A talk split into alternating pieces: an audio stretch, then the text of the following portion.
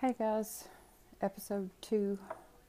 I'll go ahead and warn you now. I will probably get interrupted again, but I will get as much of this out as I can before the grandbaby comes home. So, hey, this is Gina, Crone Diaries. Thanks for listening. So, where I was with the last, where I left off and got interrupted by the baby. I was talking about when my mother passed away and would have, was about to tell a story about my childhood. So, and, and about having a bad childhood at that. I was mailed a box of belongings from my grandmother um, a couple of years ago.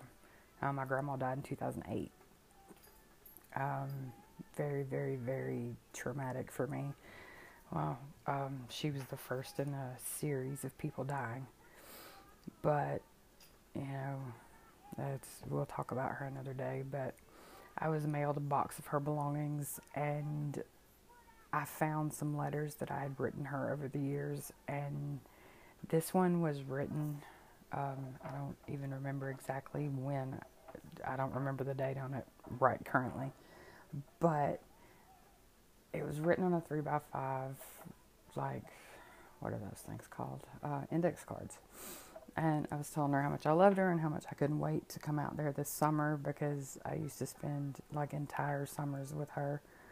Um, but I signed off the letter telling her that, well, I've got to go because I have to ride my bicycle around the house 10 times or something like that because I ate a can of pineapple. Like, my mom, well, I was the product of an affair. I'll just go ahead and start that story for you. I was the product of an affair. Uh, my mom was a soda jerk working at a drugstore in Jacksonville, Arkansas. And the man who would impregnate her was a traveling construction worker and was the foreman on a job site. They were building an apartment complex behind this drugstore. I've seen pictures of my mom during this time, you know. This was like 70, 71, 72, something like that. I was born in 73, so I would say it's, you know, 71, 72. Beautiful, you know, skinny legs up to there, the the perfect little beehive haircut, or you know, just she was the package. So I get it, but you know, he would come in there and eat lunch, I guess, and one thing led to another. And well, he was married and had two sons at the time, and I don't know if the story's true. I was told that she came and tried to, the wife actually came and tried to shoot my mama um, but then again, you know how stories go. But, and so it was backwoods, fucking Arkansas in 19, you know, late 72, early 73.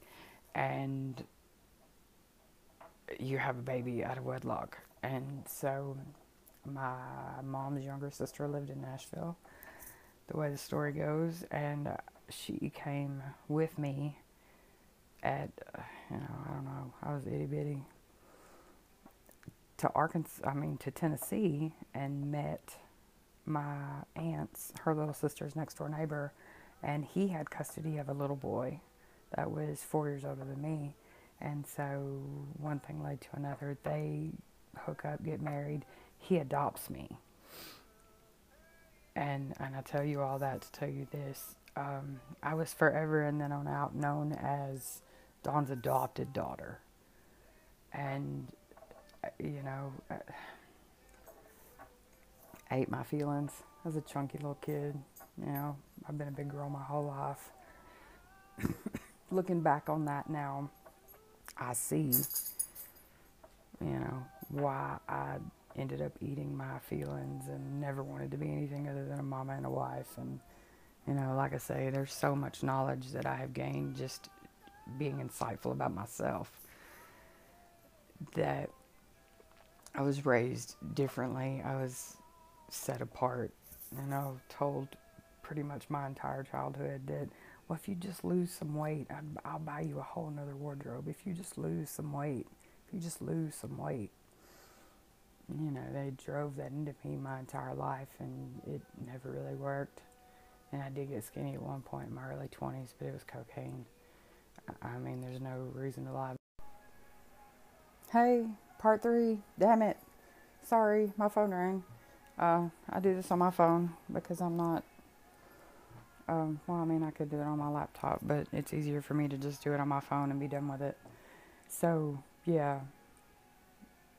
I, I did get skinny once. Like I said, in my 20s, in my early 20s, it was it was cocaine and alcohol and being miserable, and you know that was a whole another lifetime. And whew, yeah, another lifetime ago glad we're not there anymore, and that just bounced off my little floaty. So, but um, you know, it was lose weight, lose weight, lose weight, and by the time I turned 16, you know, my parents were kind of very much hands off. I pretty much did what I wanted. As long as I worked a job, they really didn't say anything to me. Um, but you know, it was it was still crappy. There was no if there was no affection in my life at all. There was no nothing but criticism, nothing but you know, and I, I'm I'm the epitome of daddy issues. But again, you know, those are stories for other days. Um, but back to the original story. Sorry, I wander sometimes. I wander. But, um, you know, my mom dying really sealed the deal for me as far as, oh shit, um, I'm kind of on my own because just to add insult to fucking injury, the, you know, the day we, the, the day we went to the funeral home to bury my mama, the man who adopted me when I was eight months old and raised me my entire life looked me in the eye and said, That bitch is finally dead. I don't have to deal with you ever again. And didn't talk to me again for the next uh, 10, 12 months, which, you know, whatever. But there's, you know, a whole lot of pent up drama about that. So, and by the way, if the music in the background is being picked up, I do not own the rights to any of this music. This is being played on my paid for Spotify account. Yada yada, disclaimer, disclaimer. But, wow, and I forgot where I was. So, um, but yeah, he told me all of that, and then I didn't talk to him, and then about six months later, he died. Um, my little brother found him dead in his bed after a heart attack. And so my grandmother died in 2008. My mom died in 2009. My the man that I was raised as my dad died in 2011, and then I found my biological father in there somewhere, and he died in 2016, and then yeah, here we are. Um, I'm all grown up now, so. I just I, I look forward to talking with you guys. You know, leave me messages. Uh, shout out to the one girl who or the one listener that I have so far. I appreciate you and I'm just like I said, just talking. These are things that I need to get out and it'll be very cathartic for me to know that people do listen um,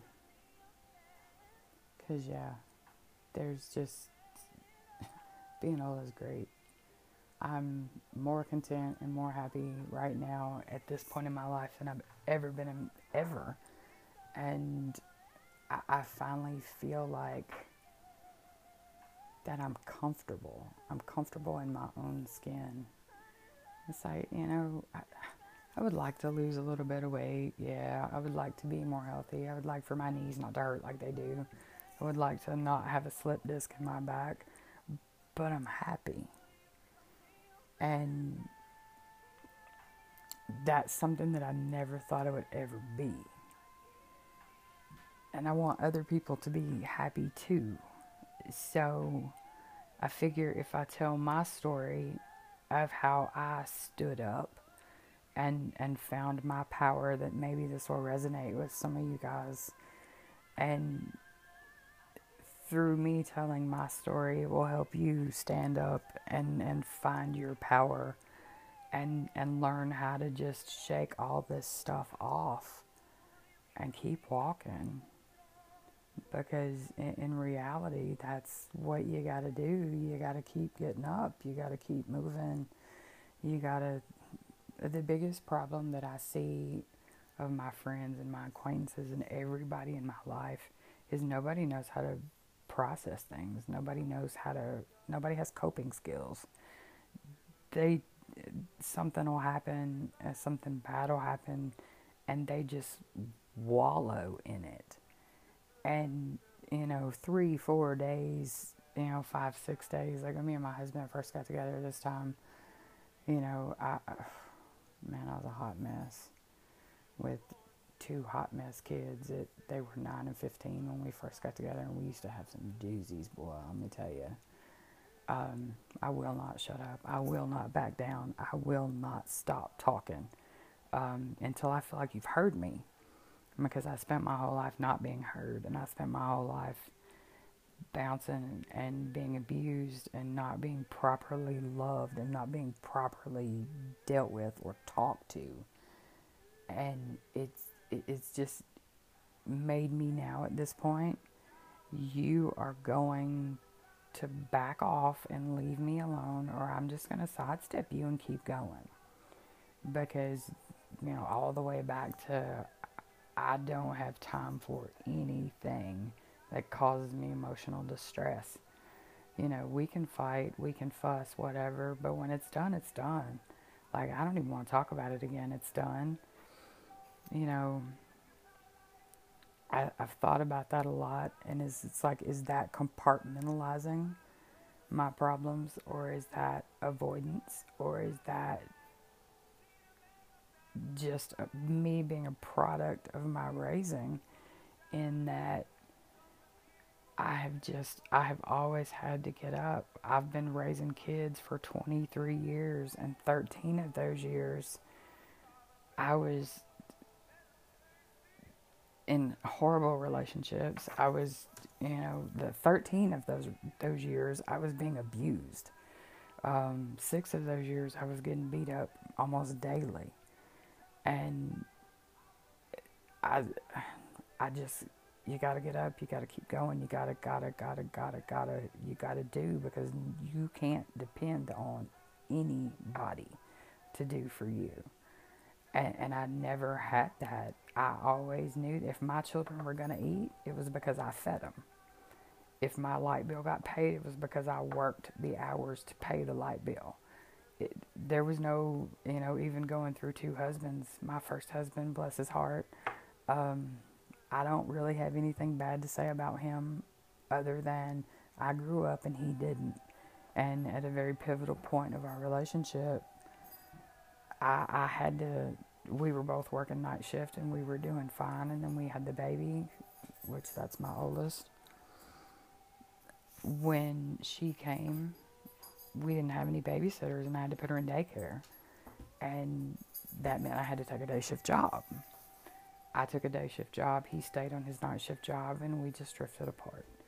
Um, and then I moved on and picked the absolute worst person that I could have ever picked. Um, I'm almost ashamed to admit this, but you know, long hair, olive skin, played guitar, drove a Camaro.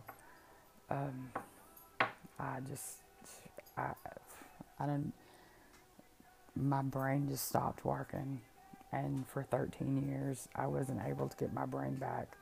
But I finally did. And I'm finally, like, I don't even know what happened there. That was, I just lost my mind one day and just snapped. And so many people talk to me and tell me, Gina, how did you end up like that? How did you end up caught in that cycle and stuck in that loop? You are so strong and you are so dominant and you are so just on your game. Like it's hard to it's hard for them to imagine me ever being a battered spouse. And but I was. And you know, we grow, we mature, we learn. And I've got so much to tell you guys. I'm going to go ahead and publish these two little episodes. And I'm going to sign off for tonight. I promise I'll try to bring more soon. But the baby's home and it's about to get really loud here. So, signing off, Crone Diaries. Bye, guys.